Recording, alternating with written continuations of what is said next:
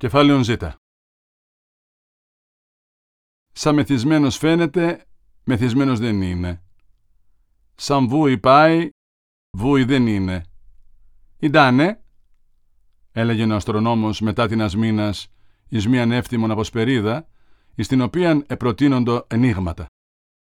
Και κανείς δεν είναι δύνατο να λύσει το πρωτάκουστον ένιγμα, ο δε αστρονόμος επέμενε να ερωτά.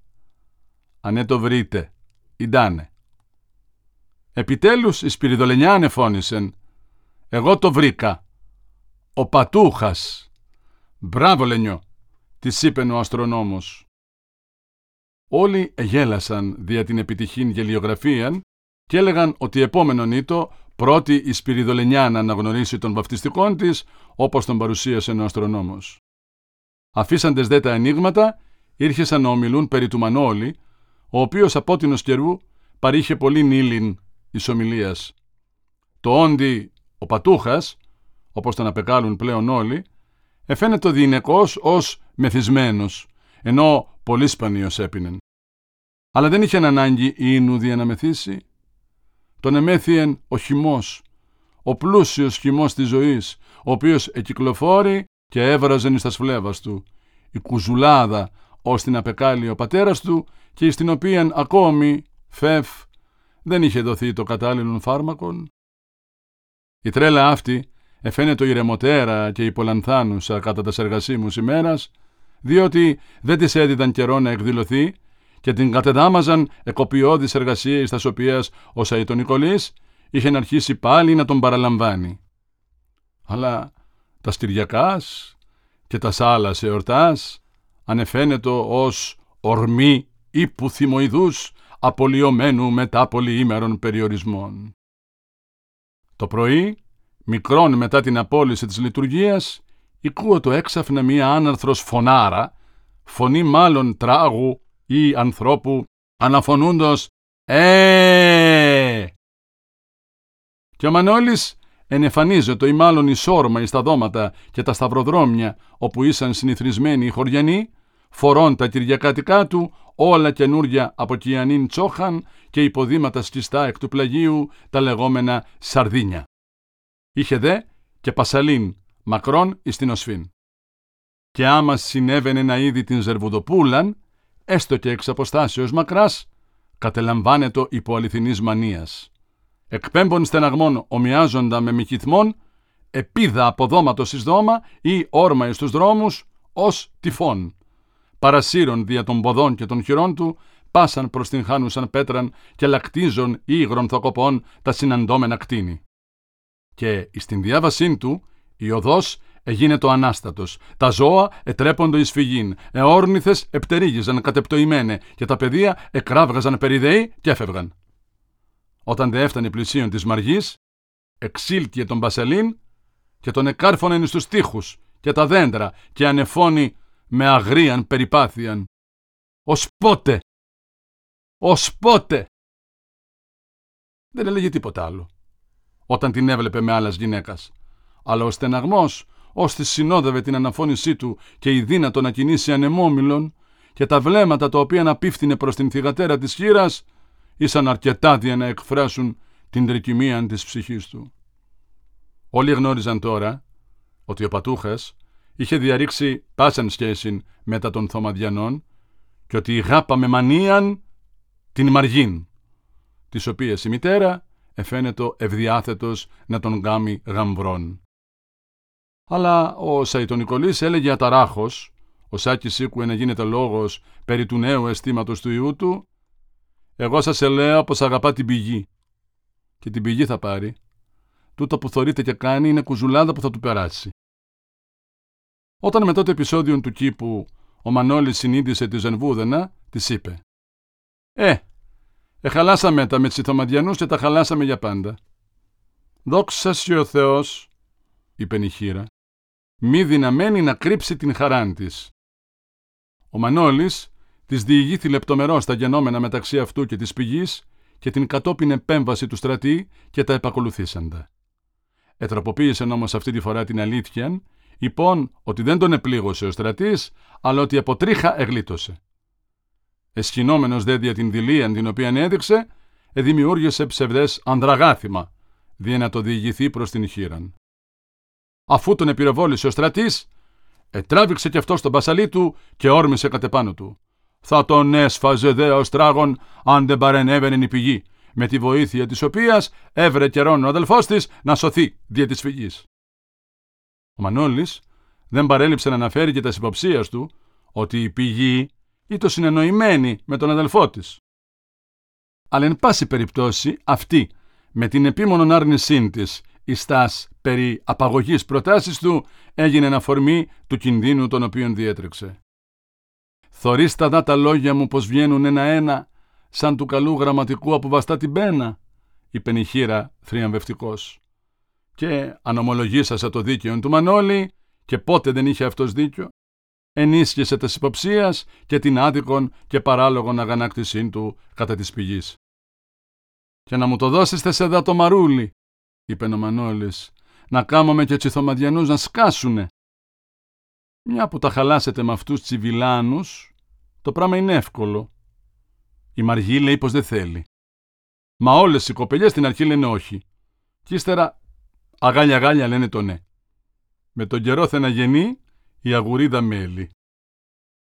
Ο Μανώλης έπαυσε πάλι να περνά από το δρόμο του Θωμά και απέφευγε επιμελώς πάσαν συνάντηση με την πηγή.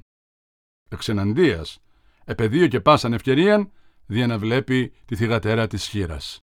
Αλλά η πρώτη των συνάντησης απέδειξεν ότι η αγουρίδα ή το καθυπερβολήν ξινή. Η Μαργή επέστρεφε από την εκκλησία όπου είχε μεταβεί δια να εξομολογηθεί, όπισθεν δε του ναού, εις μέρος έρημον και εις το άκρον του χωριού ευρέθη ενώπιον του πατούχα. Ερίθημα ή το χειμένον εις το συνήθως λευκών και ψυχρών πρόσωπών της, ίσως, διότι είχε εξομολογηθεί στον πνευματικών την κρυφίαν συγκίνηση, την οποία έδιδεν εις την καρδίαν της ο Μυρνιός. Το ερήθημα δε εκείνο την εκάλυνε περισσότερον από το κρινολίνον και το χρυσοπίκυλτον κοντογούνι. Την ημέραν εκείνη ήταν ενδυμένη με απλότητα, αλλά και τας καθημερινάς ο ηματισμός της είχε επιμέλειαν, η οποία την διέκρινεν από τας σάλας. Όταν είπε τον Μανώλην, ύψωσε μέχρις ουρανού την μύτην της και επεφάσισε να περάσει χωρίς να τον αξιώσει βλέμματος. Αλλά ο Μανώλης είχε φράξει την δίωδον και με ρωτότροπον παράπονον της είπεν «Μου δε ώρα καλή δε μου λες, Μαρούλη». «Φύγε από μπρος μου», είπε η Μαργή, ο χρειάσασα και ο πιστοδρομούσα. «Πέ μου ώρα καλή, να σ' αφήσω να περάσεις». «Φύγε λέω, να μην με κρυματίσεις και έρχομαι από το ξαγόρεμα», επανέλαβε η κόρη με ταραχήν μεγαλυτέραν. Ο πατούχας έσκυψεν εις τρόπον, ώστε η φλογερά πνοή του ερήπησε το πρόσωπον της κόρης. «Κι είπες το του παπά πως αγαπώ», εψιθύρισε. Η Μαργή εστράφη προς το πίσω για να φύγει, αλλά ο βραχίον του Μανώλη εξετάθη προ αυτής ως φράκτης, ανυπέρβατος. «Δε μ' αγαπάς λίγο-λίγο, ε Μαρούλη, δε μ' αγαπάς, μια σταλιά». Τότε πλέον η Μαργή έγινεν έξω φρενών και ελισμόνισε και την εξομολόγηση και την μετάληψη και την κόλαση. Και αποσυρθήσα προς τον παρακείμενον ξηρότυχον, ήρπασε μεγάλην πέτραν και την ανύψωσε αναπηλητικός. «Δε σου πανε μωρέα σκυμάνθρωπε να μη μου ξαναμιλήσεις. Γκρεμείς από μπρος μου να μη σου κάμω την κεφαλή σου ρόκα». Αλλά ο Μανώλης, αντί να απομακρυνθεί, έκλεινε την κεφαλήν και είπε με πραότητα «Δώσ' μου μαρούλι, εγώ και να με σκοτώσουνε τα χεράκια σου, τα άσπρα δεν θα πονέσω. Η Μαργή εξετέλεσε την απειλή της. Αλλά το λευκόν της χεράκι δεν είχε δύναμη και από την οργή και την ταραχή έτρεμε. Ούτω δε η πέτρα μόλις σύγγισε τον ώμον του Μανώλη, ως της εδέχθη το χτύπημα ως θοπίαν με επιφώνημα εφροσύνης. «Ω, ω, ω, η Μαργή εξεκολούθησε να τον λιθοβολεί με λύσαν, αλλά τα πλήστα των βλημάτων της ήσαν άστοχα ή δεν έφταναν μέχρι του εχθρού, ο οποίος με θέκα στον χτύπημα επαναλάμβανε το ειδονικό επιφώνημά του «Ω, να χαρώ τα χεράκια σου μαρούλι, εδρώσισε στην καρδιά μου». Βλέπουσα δε η Μαργή ότι τα κύματα της οργής της εθράβοντο ανίσχυρα επί του βράχου εκείνου, τον ετοίμη να δακρύσει εκπίσματος. «Άφησέ με σου λέω να περάσω, ανοστόπλαστε», ανεφώνησε ρίπτουσα κατά αυτού, τελευταίων λίθων. Έπειτα, ορμήσασε με όλη τη σφοδρότητα της αγανακτήσεώς της, διέσπασε των αποκλεισμών. Ο Μανώλης δεν επιχείρησε να την καταδιώξει, αλλά ενώ την παρετήρη απομακρυνωμένη, της είπε «Αγάλη γάλη θα γεννεί η αγουρίδα μέλη, να σκάσουνε και οι θωμαδιανοί». Αλλημαργή, εις απάντηση, εξέτεινε προς αυτόν το άσπρο της κεράκι με ανοιχτούς δακτύλους και είπε «Να στα φεγγιά σου». Με όλα τα επιφωνήματα της ευχαριστήσεως με τα οποία υπεδέχεται τον ηλιθοβολισμό ο Μανώλης, δεν έμεινε και πολύ ευχαριστημένος εκ της σκηνής εκείνης. Όσον ασθενός και αν ερείπτοντο ηλίθι υπό της αυράς κυρός της Μαργής, είχον αφήσει επί των ώμων και τους στήθους του αλγινά ίχνη. Αλλά πολύ περισσότερο τον είχε πληγώσει το αντισόπιτον μίσος, το οποίο εξέφραζαν τα βλέμματα και οι λόγοι, οι εκτοξευόμενοι ομού με τους λίθους. Τον παρηγόρη όμως και τον ενεθάρρυνεν η ανάμνηση των λόγων της χείρας.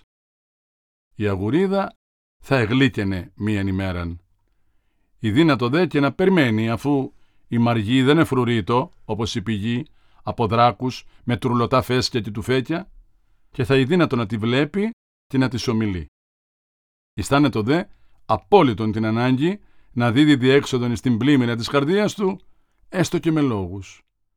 Είχε άλλωστε και σπουδαίαν ιδέαν περί της πυθούς των λόγων του, διότι ενόμιζε ότι μετέδιδε εις τα σκαιά ερωτολογήματά του όλην την ζέσιν, η οποία εκόχλαζεν εντός του. Και επίστευεν ότι στην θερμότητα των βλεμάτων και των λόγων του δεν θα η δύνατο να αντιστεί πολύ η αντιπάθεια της μαργής. Ίσως όμως θα απελπίζετο αν εμάνθανεν όσα συνέβησαν εις την οικία της χείρας με το λίγον.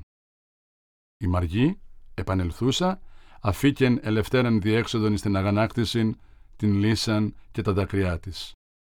Η γανάκτη, διότι ο βάναυσος εκείνος επέμενε να την αποκαλεί Μαρούλη, εφρίατε, διότι ένας πατούχας, άξεστος, ετόλμα να ανατείνει το βλέμμα του μέχρι του ύψους της μύτης της και έκλαιε επί τη ιδέα ότι εκκριματίστη ο λίγα λεπτά μετά την εξομολόγησή της και η εκδίκησή της ή το εντελώς ανίσχυρος εναντίον του παχυδέρμου εκείνου.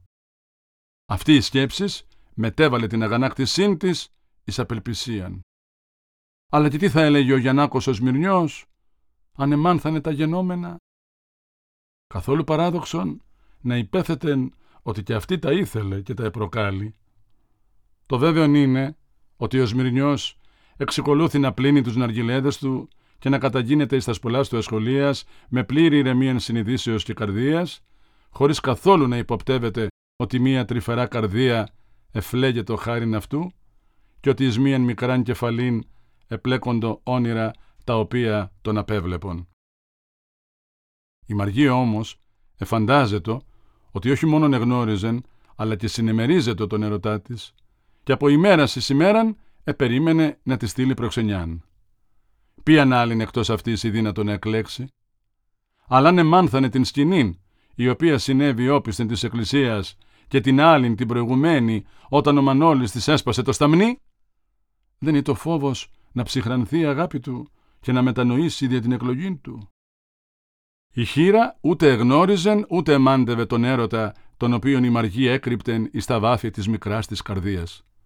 Και δια τούτο δεν είναι δύνατο να εννοήσει την επίμονον άρνηση την οποία αντέτασε η κόρη της ο Σάκης τη συνεβούλευε να μην δεικνύει τόση εχθρότητα προς τον Μανώλην και τον εξεθίαζε προς αυτήν ως των καλύτερων γαμβρών. Αλλά και αν εγνώριζεν ότι η κόρη της επροτήμα των Σμυρνιών, η απορία της δεν θα το μικροτέρα, διότι στην γνώμη της δεν είναι δύνατο να υπάρξει σύγκρισης μεταξύ του Μανώλη και του Σμυρνιού. Τι το συγκρινόμενος προς τον Μανώλη, ο τριαντάρης Μυρνιός, ο κοντός και σχεδόν καχεκτικός; Η Καλλιό εποφελήθηκε την ημέρα εκείνη την ευκαιρία δια να συνηγορήσει υπέρ του Μανώλη.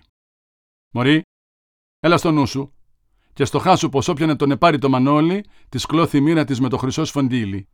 Καλύτερο δεν θα βρεις σ' ό,τι και να πεις. Η καλή γνώμη στον άντρα είναι το καλύτερο πράγμα. Ποτέ δεν θα σου χαλάσει το χατήρι σου. Και θα έχεις άντρα να τον εχαίρεσαι, να γεμίζει το σπίτι onde θα μπαίνει και θα τρέμει γη στο πάτημά του. Άντρας που θα τον εχαρείς, γιατί δεν είναι κι ανή λιψανάβατος και ζωμπονιάρης να ποθάνει, να σ' αφήσει χείρα τις πέντε στράτες. Τότε η Μαργή ευρόντισε και ίστραψε και είπεν ότι μα τα κόκαλα του κυρού της θα πίνε φαρμάκι και μόνο αν της ανέφερε το όνομα του Μανώλη η μητέρα της. Και έκλαιν απαρηγόρητα. Μα επιτέλους, γιατί η μάνα της ήθελε καλά και σώνη να την κακομυριάσει. Τι μάνα ήταν αυτή που ήθελε το κακό της κόρης της και το επαιδείωκε με τόση επιμονή; Ετέριαζε διόνομα του Θεού και σε αυτήν ένας τέτοιος χωριάτακας, ένα βόδι. Γι' αυτό την ανέθρεψε η μάνα της με τόσα χάδια και την εφήλασε να μην τη βλέπει ο ήλιος Γι' αυτό και την έστειλε στη χώρα, για να την εδώσει σε ένα αγριάνθρωπο. Αλικαλιό έμενεν ακλόνητος στην ιδέα της και έλεγεν όσο τον Νικολής, κατέχει ο Μπουρμάς, ήταν ο Χουρμάς. Έπειτα, βυθιζωμένη οι σκέψεις, αναστέναζε. Δια την ακρισίαν άραγε της θυγατρός της ή διάλο τι. Το βέβαιο είναι ότι άπαξ ανήλθε μετά του στεναγμού της μέχρι των χιλέων της μία φράσης, αλλά αμέσως απεσύρθη εις τα βάφη της καρδίας της και μόνο εις την διάνοιάν της διετυπώθη. Έκαινα. Εν το σούτο, ο Μανώλης εξεκολούθησε με πολλήν ζήλων τας προσπαθίας του δια να οριμάσει την αγουρίδα. Όπου κι αν επήγαινε η Μαργή, κατά τα σεορτά ιδίως, τον συνήντα ενώπιόν της, όπου και αν εστρέφετο, αντίκριζε τους οφθαλμούς του, σπινθυροβολούντας, αλλά και οικετευτικούς. Ο Μανώλης την Ιγάπα, όσον εμίσει τον στρατήν, τον Θωμάν και την πηγήν. Το προσεκίνου σφοδρών μίσος του μετετράπει εις σφοδρών έρωτα προς την κόρη της χείρας. Την Ιγάπα διότι εμίσει την πηγήν. Η δυσφορία των ανυπομόνων ορμών της νεότητός του τας οποίας παρολίγο να εξυψώσει εις αληθινόν έρωτα το γλυκύτατον ακτινοβόλημα των οφθαλμών της πηγής, εχάλκευεν εις τη διάνοιάν του παντίας αιτιάσεις κατά αυτής. Αλλά μη δεν είναι το αρκετός λόγος δι' να τη μισήσει ότι ήταν αδελφή του στρατή και θυγάτρη του Θωμά.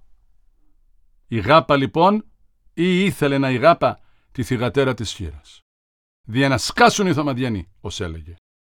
Αλλά και του ήρεσε διότι ήτο μικροκαμωμένη, λευκή, αυρά, ξανθή και γαλανή, δηλαδή όλος ανομία προς αυτόν τον γίγαντα των ηλιοψημένων και μελανόφθαλμων. Τον ήλκε προς αυτήν η ανομιώτης, όπως τον ήλκε προς την πηγήν η ομοιώτης. Δι' αυτόν η Μαργή είχεν, εκτός του θελγήτρου της γυναικός, την γοητείαν κομψοτεχνήματος. Στα χέρια του θα ήτο παιχνιδάκι. Η εντύπωση δε αυτή του έδιδεν ο Σάκης την έβλεπε μίαν τρελήν επιθυμίαν να την υψώσει στα χέρια του, να την περιβάλλει όλη στην αγκάλη του και να τη φιλεί, να τη φιλεί επάπειρον, να τη λιώσει εις τας σφλόγα στον πόθον του. Όταν δε εφαντάζεται την πραγματοποίηση μιας τιάφτης ευτυχίας, την αυράν ξανθούλαν, σπέρουσαν εις την αγκάλη του και φρύτουσαν υπό τα φλογερά του φιλήματα, τον κατελάμβανεν αληθινός παροξισμός μανίας. Και του ήρχε το η ορμή να τρέχει, να φωνάζει, να χρεμετίζει, να ανατρέψει τα πάντα. Δεν τον εμπόδιζε δε πλέον καμιά συστολή να λέγει και να διακηρύττει ότι ετρελαίνετο δια την κόρη της χείρας. Η Μαργή όμως όχι μόνο δεν τον ηγάπα, αλλά ότι να τον βλέπει υπέφερε και δεν παρέλειπε να του το δεικνύει εις πάσαν περίσταση. Ένα δειλινόν, ενώ επότιζε τα άνθη της, επέρασε ο Μανώλης και της ζήτησε βασιλικών, αλλά αυτή, αντί βασιλικού, του έριψε κατά κεφαλής το πύλιν αναγκίων με το οποίο επότιζε. Και απέφυγε μεν το πύλιν αναγκίων ο Μανώλης, αλλά δεν κατόρθωσε να αποφύγει και το περιεχόμενό του, το οποίον τον κατέβρεξε. «Μια σου και μια μου μαρούλη», είπε γελών μαγαθότητα. Την είχε καταβρέξει αυτός όταν της έσπασε το σταμνί. Τώρα του το απέδωκεν αυτή και ήσαν εξοφλημένοι. Θα διεστέλνετο δε ίσως υπομηδιάματος και τα λεπτά χείλη της Μαργής, αν ο αδιόρθωτος Μανώλης δεν υπέπιπτε και πάλιν εις το φοβερόν λάθος να την ονομάσει Μαρούλη. Η σμάτινη χείρα του είχε συστήσει επανειλημμένω να ονομάζει τη θυγατέρα της με το όνομα το οποίο είχε φέρει μετά του κρινολίνου από την πόλη. Εκτός του ότι ήτο δυσπρόφερτον αυτό το όνομα, δεν του ήρχε το ποτέ εγκαίρος εις την μνήμη. Ο Μανώλης απεμακρύνθη, άσον τα βρεγμένα ενδύματά του. Αφού δε ευρέθη έξω βολής, απίφθινε προς τη Ρεβουδοπούλα δύστιχο, το οποίο προσύρμοζε το κατάβρεγμα εις τον έρωτά του. Σα μου την ύψες στη φωτιά, ήπιασες στο λαΐνι και κάνεις πως την περιχάς, μα εκείνη μπλιό δεν σβήνει. Εις άλλο επεισόδιο όμως, οι λόγοι του Μανώλη κατόρθωσαν να την κάμουν να γελάσει. Η Μαργή είχε εξέλθει και απεδίωκε με ραβδισμού όνων, ο οποίος έτρωγε το κλίμα, το σκιάζον τα πρόθυρα του σπιτιού των. Ο δε Μανώλης, εμφανιστή στην στιγμή εκείνη, εζήλευσε την ευτυχία του όνου να ξυλοκοπείται από τη αυτά χέρια και ανεφώνησε «Ε, να μου γάιδαρο. Η Μαργία γέλασε «Ντα δεν είσαι» του είπε «Χαρότοτο το γέλιο σου» ανεφώνησε ο Μανώλης και ενθουσιαστής, διότι πρώτη φορά έβλεπε γελαστόν το ωραίο εκείνο προσωπάκι, όρμησε και με τεράστιο άλμα ανέβη στο υψηλό πεζούλι, επί του οποίου εστέκεται η μαργή. Αλλά αυτή προλαβούσα, εισήλθε και του έκλεισε κατάμουτρα την θύραν.